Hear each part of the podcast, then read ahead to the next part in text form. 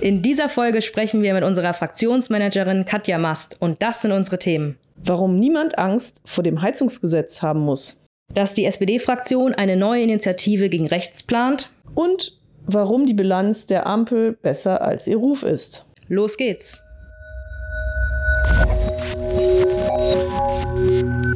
Hi, ich bin Sophia.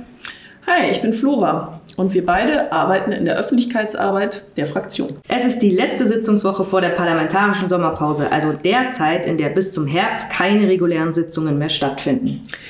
Bevor alle in den Urlaub gehen, hat die Bundesregierung mit dem Haushaltsentwurf ihren Vorschlag gemacht, wofür sie nächstes Jahr wie viel Geld ausgeben will. Und eigentlich war auch geplant, das Heizungsgesetz zu verabschieden. Doch es kam anders und es kommt jetzt erst im Herbst auf die Tagesordnung. Über all das wollen wir heute mit Katja Mast sprechen, die als erste parlamentarische Geschäftsführerin der Fraktion einen großen Überblick über alle Themen hat. Hallo Katja. Hallo. Katja, bevor wir jetzt gleich inhaltlich tief einsteigen, könntest du uns bitte kurz erklären, was genau eine erste parlamentarische Geschäftsführerin macht? Meine Aufgabe ist, die Tagesordnung des Deutschen Bundestags zu machen und abzustimmen, auch mit den anderen Fraktionen. Meine Aufgabe ist, ähm, immer dann, wenn äh, Dinge schnell geklärt werden müssen, die auch nochmal politisch einzuordnen. Auch das fällt heute jetzt gerade parallel zu unserem Gespräch, findet das quasi statt. Aber auch die Geschicke der Fraktion mitzulenken und zu überlegen, welche politischen Schwerpunkte setzen wir gemeinsam, die Fraktion mit nach außen zu vertreten. Letzte, letzte sitzungsfreie Woche hatten wir zum Beispiel eine Themenwoche der SPD-Bundestagsfraktion, die erste, wo ähm, viele Kolleginnen, fast alle Kolleginnen und Kollegen draußen auf den Marktplätzen unterwegs waren und Gespräche mit den Bürgerinnen und Bürgern geführt haben und wir auch schwer, inhaltliche Schwerpunkte hatten. Und äh, mir ist ganz besonders wichtig, dass wir bei all dem, was wir in Berlin vorantreiben, in den Gesetzen, in den Abstimmungen und der, dem programmatischen Überschuss, den wir auch für die Zukunft haben, nicht vergessen, dass Abgeordnete sein eben auch was mit äh, Dialog und äh, vor Ort präsent zu tun hat. Und deshalb setzen wir so einen großen Schwerpunkt auf gute Wahlkreisarbeit. Katja, in dieser Woche sollte ja eigentlich das Heizungsgesetz verabschiedet werden. Doch nun hat das Bundesverfassungsgericht gesagt, dass das doch nicht geht. Was ist passiert?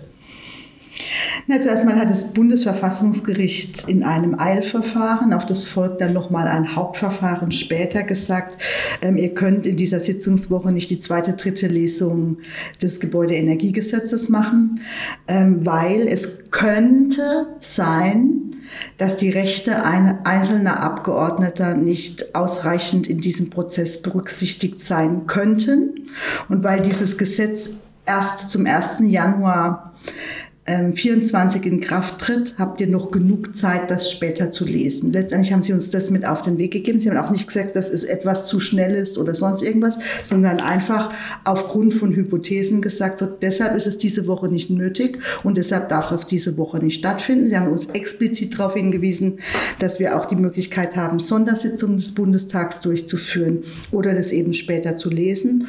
Und jetzt haben wir ja auch schon die Entscheidung, dass keine Sondersitzung stattfindet, sondern sondern dass wir in der ersten Sitzungswoche im September, das ist eine klassische Haushaltswoche, auch das Gebäudeenergiegesetz lesen werden. Und was bedeutet das jetzt ganz genau? Werden die Inhalte dann auch nochmal geändert bis dahin oder bleibt alles, wie es ist? Nein, wir haben ja eine sehr äh, eindeutige Verabredung der Fraktionsvorsitzenden, äh, die sagt, ich lese das auch nochmal vor aus äh, der entsprechenden Pressemitteilung, wir, die Koalitionsfraktionen, haben gemeinsam vereinbart, dass wir dem Bericht und der Beschlussempfehlung des Ausschusses für Klimaschutz und Energie in der in dieser Woche beschlossenen Form zustimmen werden. Das heißt letztendlich, im Ausschuss sind die Änderungsanträge verabschiedet und die Spitzen unserer Fraktionen und damit ähm, die drei Fraktionen haben vereinbart, das gilt für uns und das sind genau die Änderungen, die wir am Gebäudeenergiegesetz vornehmen wollen. Warum machen, hört sich ja jetzt ein bisschen technisch an, warum machen wir das? Für uns war ja immer wichtig, auch warum wir diese Woche lesen wollten, weil wir ähm, gespürt haben, dass es eine Verunsicherung gibt in der Bevölkerung, dass vor allen Dingen die Mitbürgerinnen und Mitbürger äh, Klarheit wollen, aber auch das Handwerk vor allen Dingen Klarheit will. Wie muss ich denn meinen Heizungskunden beraten? Wie sieht die Förderung aus? Und so weiter und so fort. Und die wissen jetzt, wir haben schon die Änderungsanträge beschlossen, also wissen ganz genau, genau, wie wir das Gesetz ändern wollen. Die wissen auch, wie die Förderkulisse künftig aussehen wird. Und deshalb ist es sehr wichtig, dass wir diesen Satz in die gemeinsame Pressemitteilung geschrieben haben und dann stimmen wir es jetzt einfach im September ab. Genau, und es tritt nach wie vor wie geplant zum 1.1.2024 in Kraft. Ganz genau. Das heißt, dann können wir auch inhaltlich noch mal ein bisschen über das Gesetz sprechen. Deswegen sind wir auch ähm, zusammengekommen. Das hat ja im Vorfeld für viel Aufsehen gesorgt. Die Debatten waren recht groß und auch emotional. Wir kennen die Umfragen vom Deutschland-Trend, dass da viele verunsichert waren. Viele haben sich nicht ausreichend informiert gefühlt oder waren besorgt, dass sie finanziell überfordert werden. Kannst du den Menschen denn jetzt die Sorgen nehmen? Ja, ich kann sie absolut nehmen, weil wir ähm, zum einen bei der sozialen Förderung bis ähm, 70 Prozent Förderung gehen beim Neuanschaffen von Heizungen. Das ist eine sehr, sehr große öffentliche Förderung. Die halten wir aber für gerechtfertigt, weil wir die Menschen und die Bürgerinnen und Bürger nicht allein lassen wollen mit der Frage, wie sieht Heizen klimaneutral aus und was heißt das für mich. Und wir haben natürlich auch nochmal im Bereich äh, des Mieterschutzes wirklich große, große Fortschritte gemacht und haben jetzt auch die Kosten pro Quadratmeter für die Modernisierung der Wohnungen klar gedeckelt auf maximal 50 Cent, sodass alle wissen, was auf sie zukommen kann. Und auch der Deutsche Mieterschutzbund ähm, steht voll hinter dieser Vereinbarung und hat die mit uns gemeinsam auch erarbeitet. Das ist einfach wichtig, weil wir möchten nicht, dass die Mieterinnen und Mieter ähm, äh, hinterher die Dummen sind und die großen Kosten tragen müssen. Wie genau konkret sieht denn die Förderung jetzt von dir angesprochen aus? Na, die Förderung hat bis zu 70.000, äh, 70 Prozent, Entschuldigung, nicht 70.000 Euro, bis zu 70 Prozent bei der Neuanschaffung einer Heizung sein und sie setzt sich aus verschiedenen Komponenten zusammen. Da muss man dann immer ganz genau gucken, aber das ist jetzt auch klar und gut geregelt. Bis zu einem äh, Kaufwert der Heizung bis 30.000 Euro, also 70 Prozent davon. Das ist eine große Fördersumme, aber wir haben ja auch Großes vor. Wir wollen Deutschland klimaneutral bis 2045 machen. Das meine ich mit ambitioniertem Klimaschutz. Und uns ist allen klar, dass der Gebäudesektor und der Wärmebereich da, dabei eine ganz zentrale Rolle spielen. Da kommen wir gleich auch nochmal drauf zurück, ähm, auf das große Ganze sozusagen, was da ja dahinter steht, hinter diesem Heizungsgesetz. Ähm, aber nochmal zu den Ängsten der Bürger, die ja, von denen manche gedacht haben, äh, übermorgen kommt Robert Habeck vorbei und reißt äh, mir meine Heizung aus dem Keller raus. Kannst du denn die Menschen nochmal beruhigen und denen vielleicht sagen, also ab wann das für wen gilt, ganz kurz, also dass, dass die Leute auch wissen, nein, das dauert noch ein bisschen.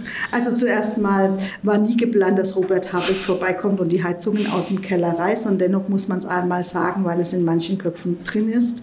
Es geht darum, äh, wie wir quasi die kommunale Wärmeplanung, die wir jetzt auch auflegen, ich selbst komme aus dem Bundesland, da gibt es die schon, aber die wir jetzt auflegen in kleineren, äh, in großen Kommunen bis 2026 muss die stehen und in kleineren Kommunen Regelungen bis 2028 und dann gilt quasi, gelten die Regelungen des Gebäudeenergiegesetzes und beim Neubau gelten sie ab sofort. Und ähm, das ist wichtig zu verstehen. Zuerst muss der Staat liefern und dann äh, quasi sind auch die Privathaushalte gefordert, sich quasi zu orientieren, wie es mit der Zukunft ihrer Heizung ausgeht. Und das ist deshalb wichtig, weil in der kommunalen Wärmeplanung wird ja auch entschieden, wo wollen wir Fernwärme haben zum Beispiel. Dann kann man andere Heizungssysteme einbauen, wo nicht, wo glauben wir, dass es das vielleicht in fünf oder zehn Jahren gibt. Also viele Fragen müssen da eben auch nochmal geklärt werden. Und ähm, natürlich kann ich auch verstehen, dass es ähm, äh, Verunsicherungen in puncto dieses Gesetzes gab, weil es wurde sehr früh ein nicht entscheidungsreifer Entwurf durchgestochen. Der wurde natürlich auch von der Opposition Position genüsslich hochgezogen, aber inhaltlich haben sie gar keine Kritik mehr. Das ist ja auch mehr als bemerkenswert. Ähm, und dann haben wir Schritt für Schritt für Klarheit gesorgt und dann schon beim Kabinettsbeschluss hatten wir eine soziale Komponente bei der Förderung beim Neukauf von Heizungen mit dabei und den haben wir jetzt im Parlament nochmal deutlich ausgebaut, weil es uns wichtig war. Wir wollten bis hinein in die Mitte. Und das ist eigentlich auch die Botschaft. Wir möchten die Menschen nicht überfordern, sondern wir wollen Klimaschutz mit den Menschen organisieren und nicht gegen die Menschen. Kannst du noch mal kurz sagen, wie die Mieter geschützt werden? Ja, wir haben zum allerersten Mal in einem Gesetz vereinbart, dass die, modern, die sogenannte Modernisierungsumlage, da dürfen Vermieterinnen und Vermieter quasi das, was sie an Modernisierung in Wohnungen investieren, auch auf die Mieterinnen und Mieter umlegen. Und bisher waren das immer eine prozentuale Zahl der Modernisierungskosten. Und jetzt haben wir neu eingeführt, dass äh, pro Quadratmeter Miete maximal 50 Cent Mietsteigerung stattfinden kann für diese Modernisierungsfragen. Das haben wir eng auch mit dem Mieterschutzbund abgestimmt und das ist eine Innovation und bedeutet auch für Mieterinnen und Mieter, dass sie Planungssicherheit haben und äh, dass bei, äh, wir wissen ja alle, dass der Wohnungsmarkt sowieso angespannt ist, ist es ein ganz wichtiges, auch soziales Versprechen. Das heißt, eigentlich kann sich jeder und jeder jetzt schon ausrechnen, was maximal auf einen zukommt. Ganz genau. Auch da war uns Planungssicherheit und Klarheit wichtig. Also um es noch einmal klarzustellen, wollte ich noch mal nachfragen, dass die Regelung ab 2024 sofort gilt. Das gilt nur für Neubaugebiete, richtig? Ganz genau, das gilt nur für Neubaugebiete. Für Neubauten gilt es erst, wenn die kommunale Wärmeplanung vorliegt, also für sogenannte Nachverdichtungen in, in äh, Wohngebieten. Und das ist auch das, wo ich sage, zuerst liefert der Staat und dann ist das äh, quasi die Frage, welche Heizungen wo künftig eingebaut werden können.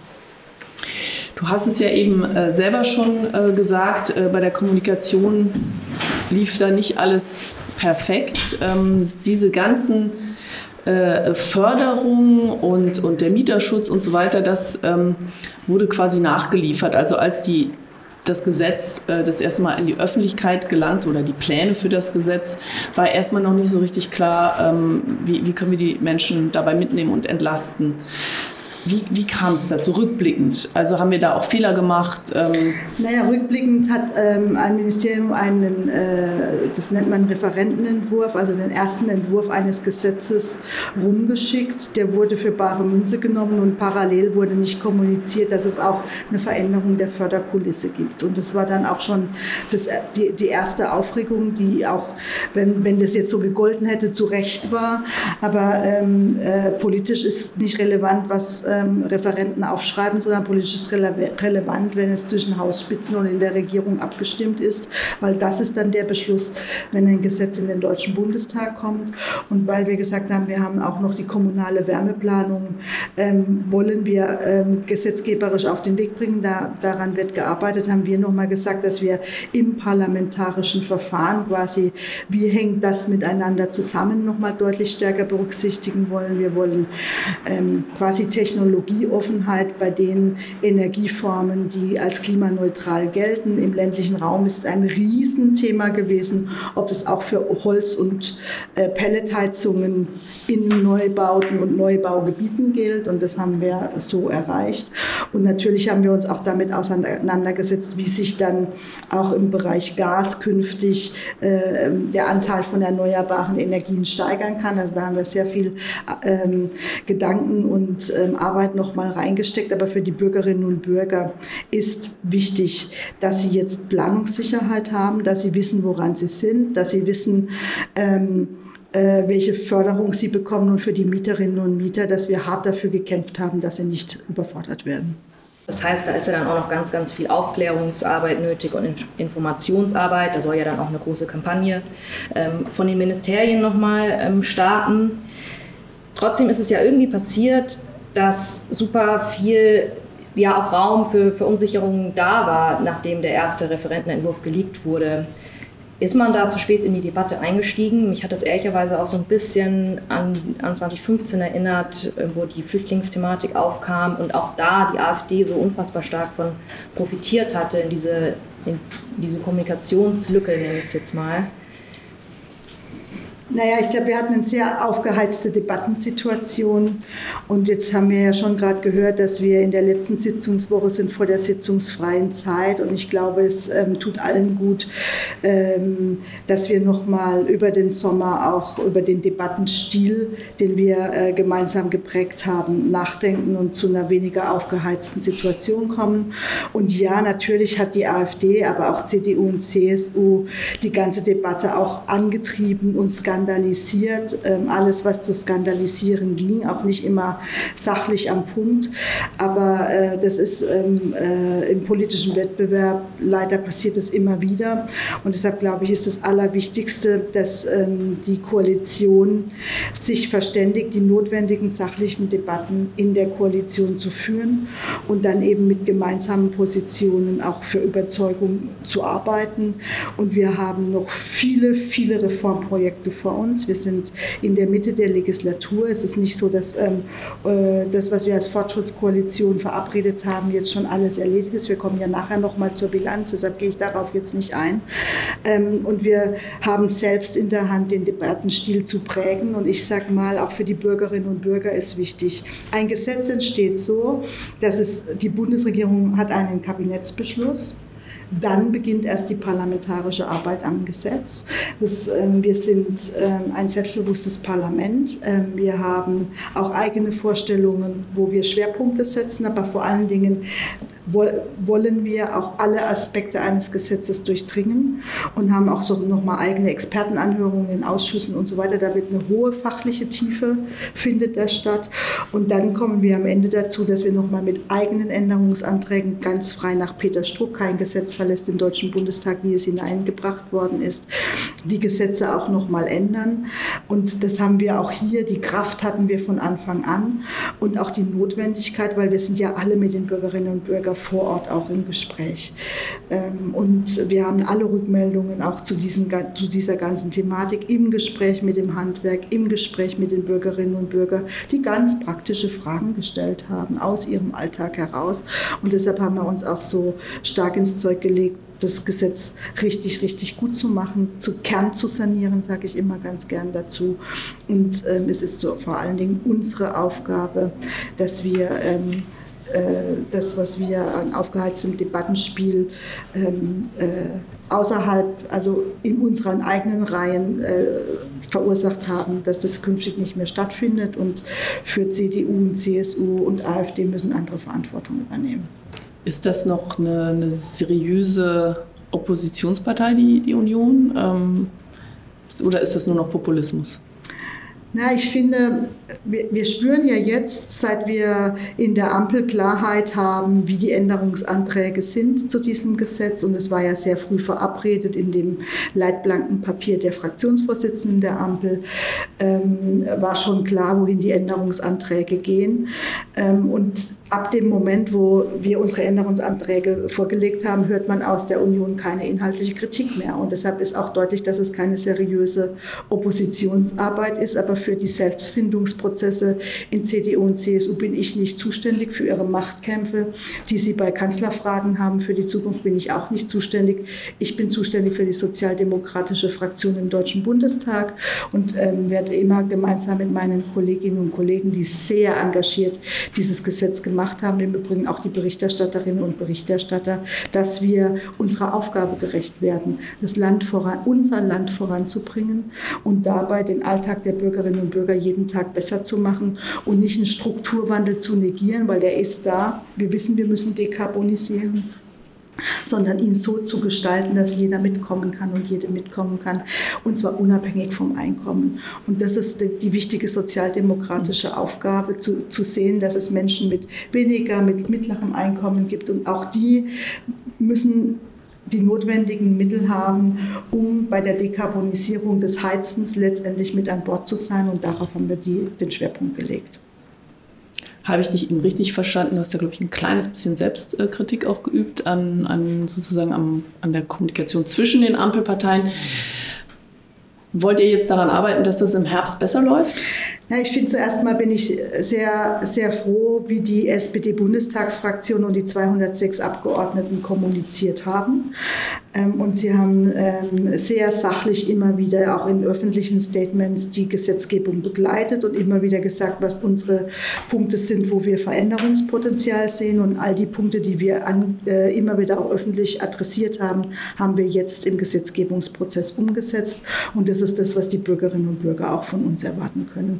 Ich wünsche mir, dass manche Debatte auch in der Koalition weniger öffentlich ausgetragen wird. Twitter entscheidet nicht darüber, wie der Deutsche Bundestag entscheidet. Und deshalb, glaube ich, ist es auch eine Frage von Selbstdisziplin von jedem Einzelnen und jeder Einzelnen, dass wir das gut machen können, weil ich wage mal die These, ähm, äh, Streit und Auseinandersetzung ist immer öffentlich spannend und darüber gibt es immer öffentliche Berichte. Und wir wundern uns, dass über unsere starke Bilanz, die wir gemeinsam haben, kaum Debatte im öffentlichen Raum stattfindet. Und den Teil, den wir dazu selbst beitragen, sollten wir auch künftig selbst vermeiden. Jetzt hat die Union ja aber auch gerade mal wieder bei diesem Gesetz bewiesen, dass sie den Streit eigentlich nicht mehr fair und nicht immer auf demokratischem Boden mehr führt oder zumindest sehr, sehr stark äh, mit dem Feuer spielt, sage ich jetzt mal. Du bist ja als erste parlamentarische Geschäftsführerin, hast du ja auch in andere Parteien wahrscheinlich ähm, viel Kontakt und bist du da auch im Gespräch mit, von, mit PolitikerInnen von Seiten der Union, um mal wieder einmal irgendwie so nachzufragen, so, ob, ob sie sich nicht verrannt haben? Man, manchmal glaubt man ja so, man müsste ihnen nur irgendwie helfen und sie kommen da gerade irgendwie selbst nicht mehr raus. Naja, also mein Job ist ja nicht die äh, Union ähm, äh, selbst zu befreien oder wie auch immer. Natürlich habe ich als Parlamentarierin Kontakte zu Kolleginnen und Kollegen von der Union. Allein schon in meiner ähm, immer Dienstag stattfindenden interfraktionellen Runde der parlamentarischen Geschäftsführerinnen und Geschäftsführer, wo wir die Tagesordnung für den Bundestag der Sitzungswoche gemeinsam abstimmen. Ähm, aber das, ich sehe es nicht als meine Aufgabe an, ähm, der Union da irgendwelche Ratschläge zu erteilen. Ich registriere das. Und ich registriere natürlich auch ähm, immer wieder, dass so ein, ähm, dass die Brandmauer gegenüber rechtsextremen Parteien, gegenüber der AfD nicht an jeder Stelle steht. Ähm, und ähm, am Ende, das kann ich ansprechen, wie ich es jetzt auch gerade tue, entscheiden die Bürgerinnen und Bürger bei Wahlen, welcher Partei sie das Vertrauen schenken. Wir arbeiten mit all unserer Energie mit all unserer Energie und Kraft jeden Tag am Fortschritt für dieses Land und dass es im Strukturwandel eine gute Zukunft für jede Einzelne und jeden Einzelnen gibt. Nun hat die, äh, ist ja erstmals ein AfD-Landrat gewählt worden. Ähm, in Thüringen ist die AfD äh, neuesten Umfragen zufolge mit 34 Prozent stärkste Kraft. Woran liegt das deiner Meinung? Jetzt sagen natürlich manche, das Heizungsgesetz äh, äh, ist schuld daran. Äh, ich glaube, so einfach äh, ist das es nicht. Das ist ja billiger Populismus der CDU, um nicht die Frage zu stellen, was ist mein Anteil. Das ist aber auf die Ebene möchte ich mich nicht begeben. Aber was können die demokratischen Parteien denn dafür tun? Was können wir denn jetzt dafür tun, äh, um dagegen zu wirken? Also ich glaube, ich glaube, ich bin der festen Überzeugung, wir müssen immer wieder klar machen, dass die AfD eine demokratiefeindliche Partei ist, dass sie im Kern unsere Verfassung, unsere Werte, unser Grundgesetz ablehnt und das muss man auch immer wieder in den Mittelpunkt rücken. Und sie ist ja in Thüringen, ähm, du sprachst gerade von Thüringen, offen rechtsextrem und wird ja auch entsprechend dann vom Verfassungsschutz beobachtet und als Verdachtsfall geführt. Also da gibt es auch nichts zu deuten daran. Und dennoch müssen wir registrieren, dass viele Menschen dennoch dazu neigen, in Sonneberg oder wo auch immer die AfD zu wählen. Und das registriere ich natürlich auch. Und ich ich bin der festen Überzeugung, dass es mehrere Antworten darauf gibt. Die eine Antwort ist, dass wir auch immer wieder klar machen und nicht immer wieder klar machen, was eigentlich das ist, was wir für die Bürgerinnen und Bürger tun. Zum Beispiel der Erhöhung des Mindestlohns auf 12 Euro, das harte Arbeiten an bezahlbarem Wohnen, ähm, die klare Frage, dass äh, wir die gesetzliche Rente stärken wollen als ähm, Ampel auf Initiative der SPD, dass die AfD keine einzige Lösung für diese Probleme hat, ähm, sondern Teil des Problems ist, dass sie im Bundestag bei der Mindestlohnerhöhung nicht mitgestimmt hat, dass sie Steuerkonzepte hat, die letztendlich die unteren Einkommen und die Mittelschicht benachteil hart benachteiligen, indem sie die oberen Einkommen absolut entlasten wollen, dass sie auch mit ihrer ganzen Anmutung dafür sorgen, dass weniger ausländische Fachkräfte zu uns kommen, die wir händeringend brauchen, weswegen wir ein Fachkräfteeinwanderungsgesetz gemacht gemacht hat, also wirklich die Axt an, an den Wohlstand unseres Landes legt. Und ich glaube, das müssen wir noch viel stärker vertreten. Also nicht nur quasi äh, klar zu haben, dass sie äh, offen rechtsextrem ist, sondern dass sie tatsächlich auch null Lösungen hat und im Gegenteil das Problem ist für die Lösung. Und das, glaube ich, muss man noch viel selbstbewusster machen als in der Vergangenheit und dann auch die Dinge, die wir gemacht haben, auch immer wieder zu betonen. Wenn ich mir angucke, dass in Sonneberg auf dem Wahlplakat das Gebäudeenergiegesetz also das Heizungsgesetz stand, dann finde ich, müssen wir schon noch mal klar sein, dass, dass wir die Partei sind, die jeden Tag dafür kämpft und auch die Regierung, dass kleine und mittlere Einkommen am Ende mehr haben, dass sie mehr Rente haben, dass sie mehr Einkommen haben, dass sie mehr von ihrem verdienten Euro haben. Und das ist ja auch ein, ein intensives, eine intensive Arbeit. Das ist ja auch nichts, was vom Himmel fällt, sondern das haben wir in vielen Instrumenten gemacht. Jetzt sind wir doch ein bisschen schon bei der Bilanz, aber ich finde, es passt jetzt hier ganz gut. Wir haben zum Beispiel das Wohngeld Plus gemacht, Clara Geiwitz, in einer beispiellosen Gesetzgebung. Ähm, wir haben das Wohngeld verdoppelt. Wohngeld ist, ist, ist was, was sich an Menschen richtet, die wenig verdienen und weil sie nicht nur alleine sind, sondern verheiratet sind und Kinder haben, das Geld nicht reicht und dann können sie Wohngeld beantragen. Das haben wir verdoppelt von der Leistung, verdoppelt und wir haben die Heizkosten mit aufgenommen. Ich bin mir ganz sicher, dass ganz viele im Landkreis Sonneberg davon profitieren, weil dort ähm, verdienen 44 Prozent der ähm, erwerbstätigen Bevölkerung hat von der Mindestlohnerhöhung profitiert, wie in keinem anderen Landkreis auch. Also dass wir auch diese sozioökonomischen Fragen in den Mittelpunkt ähm, rücken. Und letzter, last but not least, vor Ort bei den Leuten sein. Wir haben als SPD-Bundestagsfraktion ähm, die Themenwoche gemacht, wo wir auf den Marktplätzen unterwegs sind. Und da geht es mir schon auch darum, dass man zuhört. Also, dass man nicht nur da ist, sondern auch hört, was die Bürgerinnen und Bürger uns mit auf den Weg geben, uns mit ins Stammbuch schreiben, weil das hat ja immer auch was mit der Politik und den Prioritäten, auch in der Kommunikation, die, die wir tun hier in Berlin, was zu tun. Und da waren 206 Abgeordnete vor Ort unterwegs.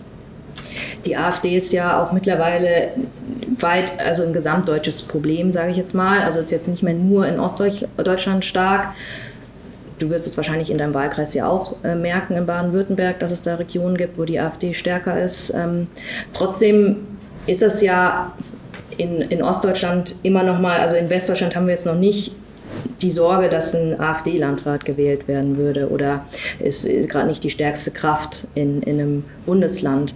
Brauchst denn für Ostdeutschland nochmal speziellere oder konkretere Strategien? Ich würde ganz gerne auf den ersten Teil, bevor ich auf die Strategien für Ostdeutschland eingehe, gerne auf den ersten Teil der Frage eingehen, weil ich sehe das nicht nur als Ostproblem an. Ähm, ich selbst habe einen Wahlkreis Pforzheim. Ähm, Im Stadtrat ist die AfD die zweitstärkste Fraktion. Also das ist ja nicht irgendwas. Ähm, ich hatte in der letzten Legislatur im Landtag einen direkt gewählten Abgeordneten für den Landtag. Das war nur in Pforzheim und Mannheim der Fall in Baden-Württemberg. Und ähm, wir haben da eben auch bei uns Hausaufgaben zu machen. Und deshalb ist alles, was ich gesagt habe, gilt nicht nur, für, also um Himmels Willen, so will ich auch nicht verstanden werden, gilt für die gesamte Bundesrepublik Deutschland und für überall in Deutschland. Und ja, wir haben in Ostdeutschland als Sozialdemokratinnen und Sozialdemokraten natürlich Strukturherausforderungen. Es ist ein Unterschied, ähm, ob ich wie in meinem Wahlkreis in fast jedem Ort ähm, sozialdemokratische Gemeinderätinnen und Gemeinderäte habe, Leute, die sich zur SPD bekenne, oder ob ich in der Region kaum oder überschaubar wenige Gemeinderätinnen und Gemeinderäte haben, also nicht überall quasi Leute, die ich auch mal anrufen kann, was ist denn da los, kannst du mir das nochmal mit Hintergrund einordnen? Oder die auch mal eine Aussage verstärken und einen Resonanzboden bieten. Und das ist, glaube ich, der, der wichtigste große Unterschied. Und deshalb ähm, äh, haben wir auch in der SPD-Bundestagsfraktion eine engagierte Debatte über die Situation in den ostdeutschen äh, Bundesländern, was auch überhaupt Bedingungen für Politik machen bedeutet, geführt. Und ähm, ich denke gemeinsam mit der Landesgruppe Ost darüber nach und mit Carsten Schneider, dem äh, Beauftragten für Ostdeutschland der Bundesregierung, wie wir da auch nochmal mit einem engeren Austausch zwischen Abgeordneten letztendlich auch eine neue Initiative starten können. Aber da sind wir noch am Nachdenken. Deshalb ähm, äh, bitte ähm, mit dieser neueren Initiative das stehen lassen.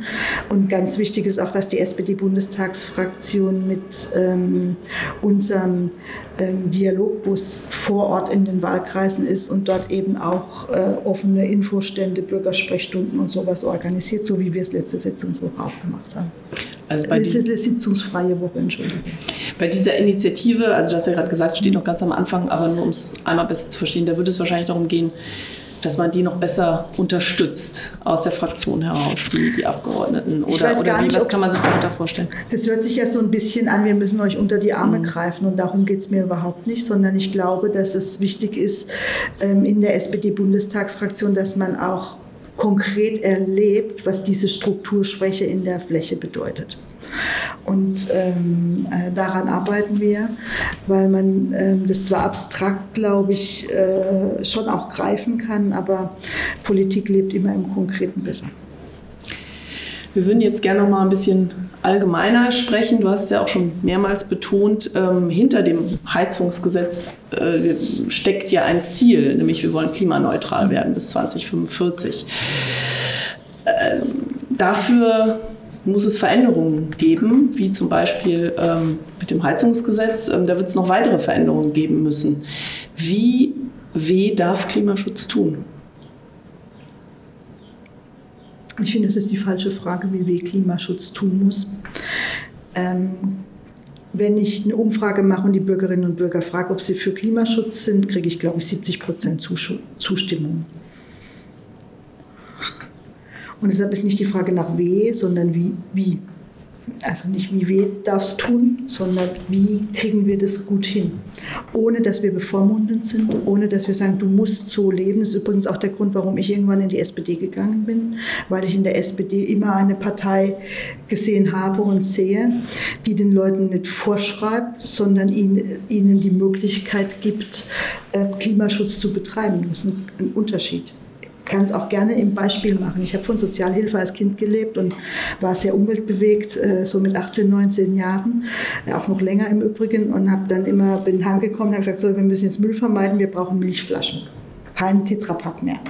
Der, die Milchflasche war aber 50 Pfennig, damals noch D-Mark Pfennig teurer als der Tetrapack. Und wir hatten schlichtweg das Geld nicht. Wir haben von Sozialhilfe gelebt. Wir waren vier Kinder, meine Mutter alleinerziehend. Und das war dann ein Widerspruch, ne? weil richtig leben ist Milchflaschen kaufen, äh, Geld dafür haben, hatten wir nicht. Und deshalb geht es immer darum, zu organisieren, dass sich die breite Masse der Bevölkerung ökologisches Verhalten äh, leisten kann. Und nichts anderes haben wir beim Gebäudeenergiegesetz hoch und runter diskutiert. Und, beim, ne, und deshalb geht es immer darum, wie wir das hinbekommen. Nicht ob, sondern wie. Und deshalb arbeiten wir ja auch an der ganzen, am ganzen Thema Energiesicherheit und Energieversorgung mit Hochdruck daran. Zuerst mal haben wir dafür gesorgt, dass im Winter niemand frieren musste, indem wir die Gasspeicher gefüllt haben und dass wir ähm, die Flüssiggasterminals ausgebaut haben. Auch dazu haben wir diese Woche nochmal ein Gesetz im Deutschen Bundestag. Aber wir haben vor allen Dingen auch daran gearbeitet, dass wir Planungsbeschleunigung noch und nöcher bei erneuerbaren Energien machen können. Also es ist äh, unser Deutschland-Tempo. Ähm, und dass wir ähm, sehr mutig sind im Ausbau von erneuerbaren Energien, weil wir sind Industrieland und wollen das bleiben. Und wenn wir Industrieland bleiben wollen, brauchen wir viel Energie. Wir wollen die nicht aus Kohle und Atom. Also bleibt uns nur die erneuerbare Energie. Die ist übrigens auch kostengünstiger ähm, am Ende des Tages und ähm, nicht so anfällig für, äh, für, für völkerrechtswidrige Kriege und äh, Abstellen von Gaslieferungen aus Russland. Und deshalb werden wir damit auch noch energieautonomer. Das ist noch ein ganz positiver Nebeneffekt. Aber wir setzen da ähm, in nie dagewesenem Tempo und mit nie dagewesenen Maßnahmen drauf. Das kostet natürlich auch diesen Ausgleich zu schaffen, den sozialen Ausgleich. Ähm ist dafür immer genügend Geld da? Na, also wir, wir arbeiten daran, dass Deutschland ein, ein, ein wohlhabendes und wohlstandsorientiertes Land bleibt. Wir wollen, dass alle gleichermaßen was vom Wohlstand haben und ähm, setzen dabei auf eine starke Industrie. Sonst hätte ich es jetzt gerade vorhin nicht nochmal unterstrichen. Und die Industrie findet sich im Strukturwandel, da machen wir auch sehr viel. Und es ist ja völlig klar, dass wir als Sozialdemokratinnen und Sozialdemokraten, anders als die FDP beispielsweise, uns gut vorstellen könnten, auch beim Thema Verteilungsgerechtigkeit in der Bundesrepublik Deutschland mutigere Schritte zu gehen, als die FDP dazu aktuell in der Lage ist. Hast du da konkrete Ideen? Naja, wir haben äh, beim Thema Erbschaftssteuer, beim Thema äh, Vermögenssteuer, es gibt viele Punkte, die in der Debatte sind. Wir bereiten ja auch für den ähm, Dezemberparteitag der SPD einen gro großen Leitantrag auch zur Verteilungsgerechtigkeit und Steuergerechtigkeit vor. Und da gibt es natürlich ähm, sehr konkrete Vorstellungen und Gedanken. Und es ist, wird auch eine Auseinandersetzung ganz sicher ähm, äh, immer wieder sein. Aber im Moment habe ich dafür keine parlamentarischen Mehrheiten. Und deshalb geht es darum, im konkreten Handeln tatsächlich die notwendigen Ressourcen dafür zu finden, weil es unablässig ist, dass Menschen mit geringem Einkommen entlastet werden. Und das haben wir, ich habe es ja schon mal erzählt, Mindestlohn, Steuern, dass man die Rentenbeiträge steuerlich absetzen kann und vieles weitere führt dazu, dass gerade kleinere Einkommen, also bis 2000 Euro in dieser Legislatur so stark entlastet worden sind wie noch niemals zuvor. Und mir ist schon klar, dass parallel natürlich für die Bürgerinnen und Bürger das Thema Inflation eine wichtige Rolle spielt. Du hast ja gerade schon die unterschiedlichen Prioritäten einzelner Ampelparteien angesprochen. Ähm, wird das jetzt, es werden ja noch mehrere Gesetze kommen, die auch alle betreffen, auch gerade mit dem großen Ziel 2045 klimaneutral zu sein. Ich sag mal Stich, Stichwort Schienenverkehr, Autoverkehr, Mobilität. Wird das jetzt immer so ein Gezerre? Und interner Aushandlungsprozess in den Ampelparteien? Naja, also jetzt zuerst mal, ich würde ganz gerne noch mal bei der Bilanz ein bisschen einen Punkt machen, weil das ist mir zu negativ gefragt, wenn ich das mal so sagen darf. Ähm, wir haben in der letzten Sitzungswoche das Fachkräfteeinwanderungsgesetz beschlossen. Es gab überhaupt kein Gezerre darüber in der Öffentlichkeit. Deshalb natürlich haben wir ähm, Debatten in der Koalition dazu gehabt, aber wir haben das eines der modernsten ähm, Einwanderungsgesetze weltweit hinbekommen und das im Deutschen Bundestag verabschiedet. Wir haben in der letzten Sitzungswoche das Weiterbildungs- und Ausbildungsförderungsgesetz beschlossen, wo wir eine Ausbildungsgarantie für die jungen Menschen hier in unserem Land beschlossen haben und für die Regionen, die vom Strukturwandel betroffen sind, sehr viel stärkere und deutlichere Weiterbildungsmöglichkeiten. Das sind ja, also aus meiner Sicht haben viele Bürgerinnen und Bürger, wenn, Mitbürgerinnen und Mitbürger, wenn ich mit denen rede, dann haben sie immer Angst, habe ich in Zukunft eigentlich noch eine Rolle? Schaffe ich das für mich quasi, dass diese ganzen Veränderungen, die auf mich zukommen, auch was mit mir zu tun haben und ich den Wohlstand, den ich mir hart erarbeitet habe, weiter behalten kann. Und vor allen Dingen haben meine Kinder da auch noch eine Chance. Und da gibt es natürlich harte ökonomische Faktoren, wie beispielsweise, dass wir genug Fachkräfte haben. Industrieland heißt auch Fachkräfte.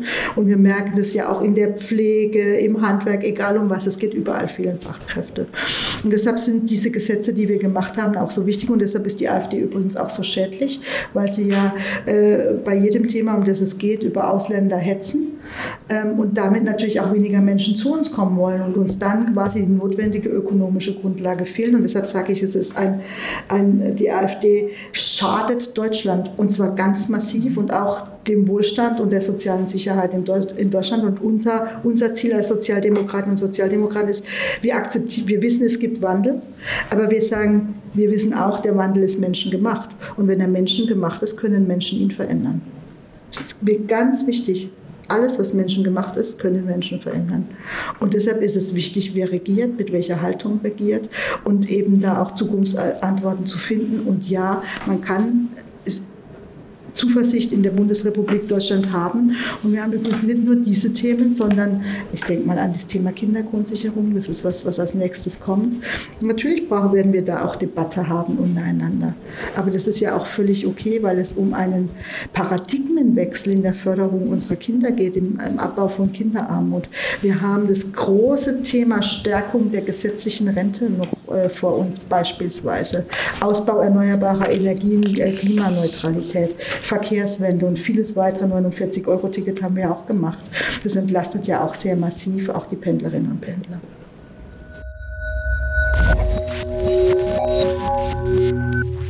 Also vielen Dank schon mal für den, äh, für den zuversichtlichen ähm, Ausblick auf die nächste, nächste Zeit. Ich würde sagen, wir machen einen inhaltlichen Cut. Wir haben nämlich, wie wir das neuerdings gerne machen, auch ein kleines Spiel für kurz vorm Ende mitgebracht. Und zwar haben wir hier sechs Karten, die ich dir jetzt gebe. Die darfst du nacheinander ziehen und da stehen Satzbausteine drauf und du kannst sie gerne mit dem beantworten, ganz schnell, was dir als okay. erstes dazu in den Kopf kommt. Was mich richtig nervt, ist, wenn es keine Selbstdisziplin in der Politik gibt.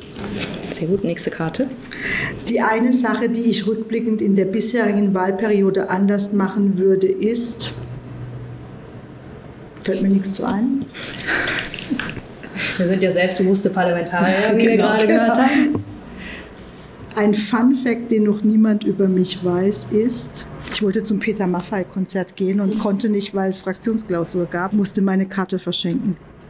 Wenn ich einen Tag eine Person von Grünen oder FDP sein müsste, wäre ich am liebsten, eine verdammt schwierige Frage, ich sag mal Christian Lindner, weil dann hätte ich das Finanzressort und könnte ähm, die Kindergrundsicherung sehr proaktiv nochmal begleiten, aber vor allen Dingen für mehr Einnahmen des Staates sorgen. Sehr schön. Friedrich Merz ist ein spaltender und polarisierender Fraktions- und Parteivorsitzender. Ja, vielen Dank. Das war auch schon die letzte Karte. Das ging fix.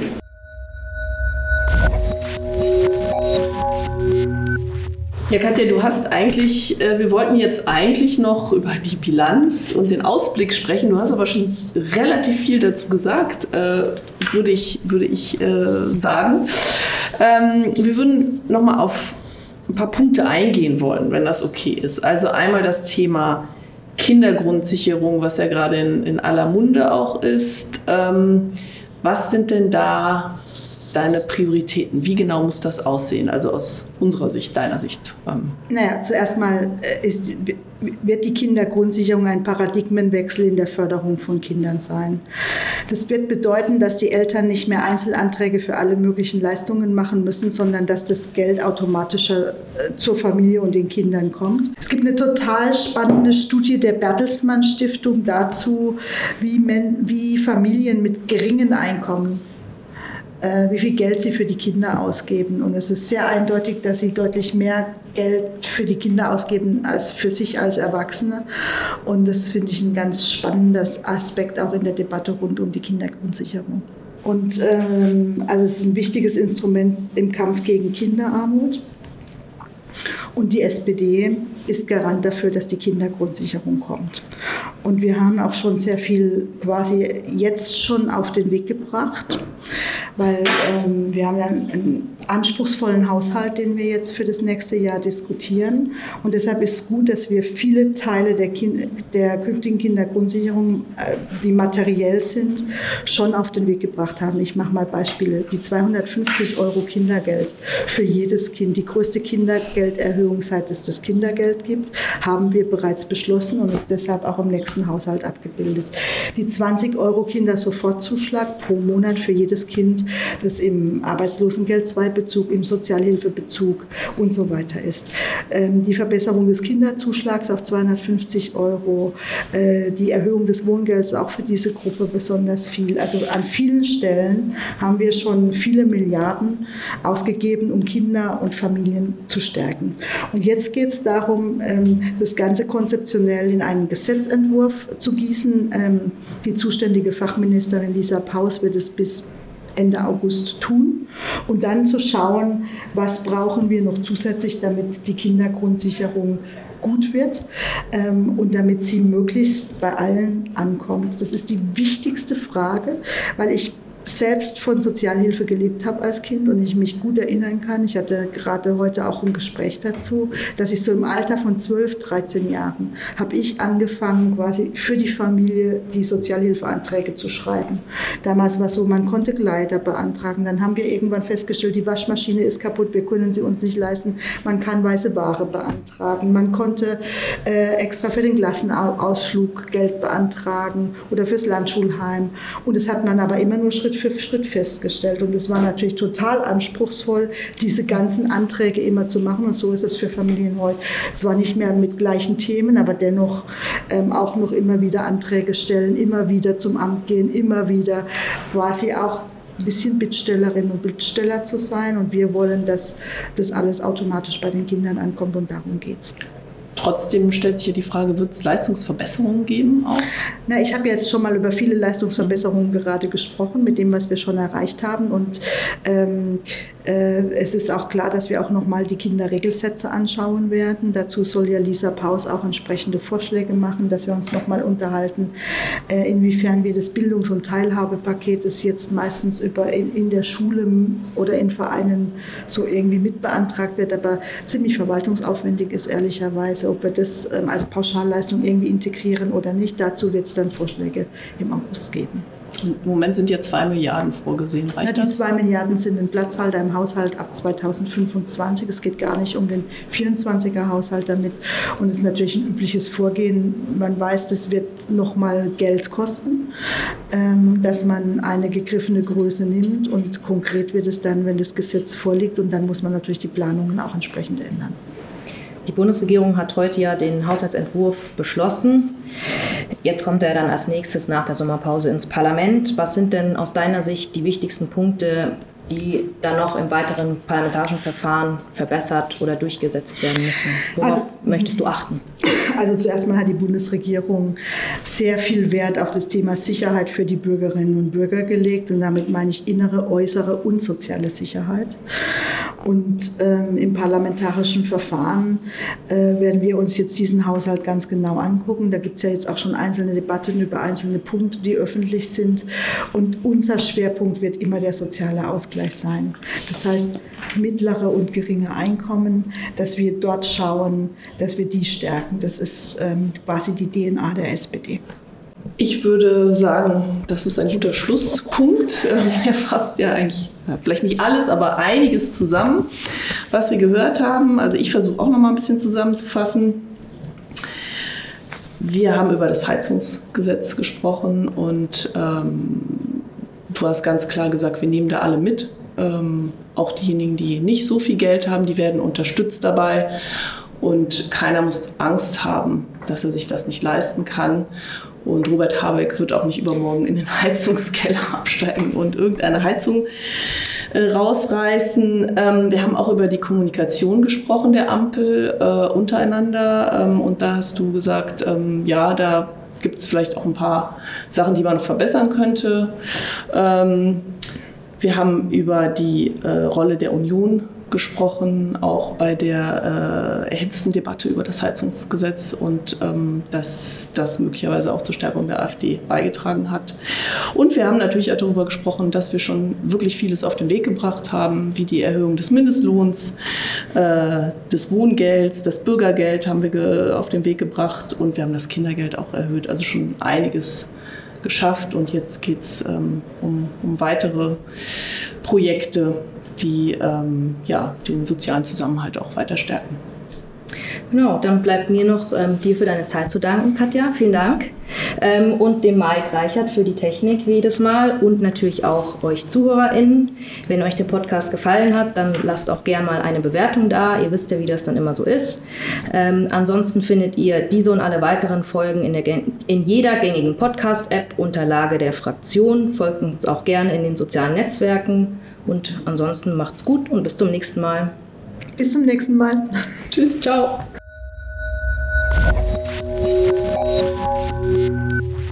Und wenn ihr mehr über die Person Katja Mast erfahren wollt, dann hört doch gerne auch mal in die Folge 15 der Lage der Fraktion rein. Der Titel Agenda 2022. Dort spricht sie über ihre Kindheit in Armut und wie diese sie politisch geprägt hat.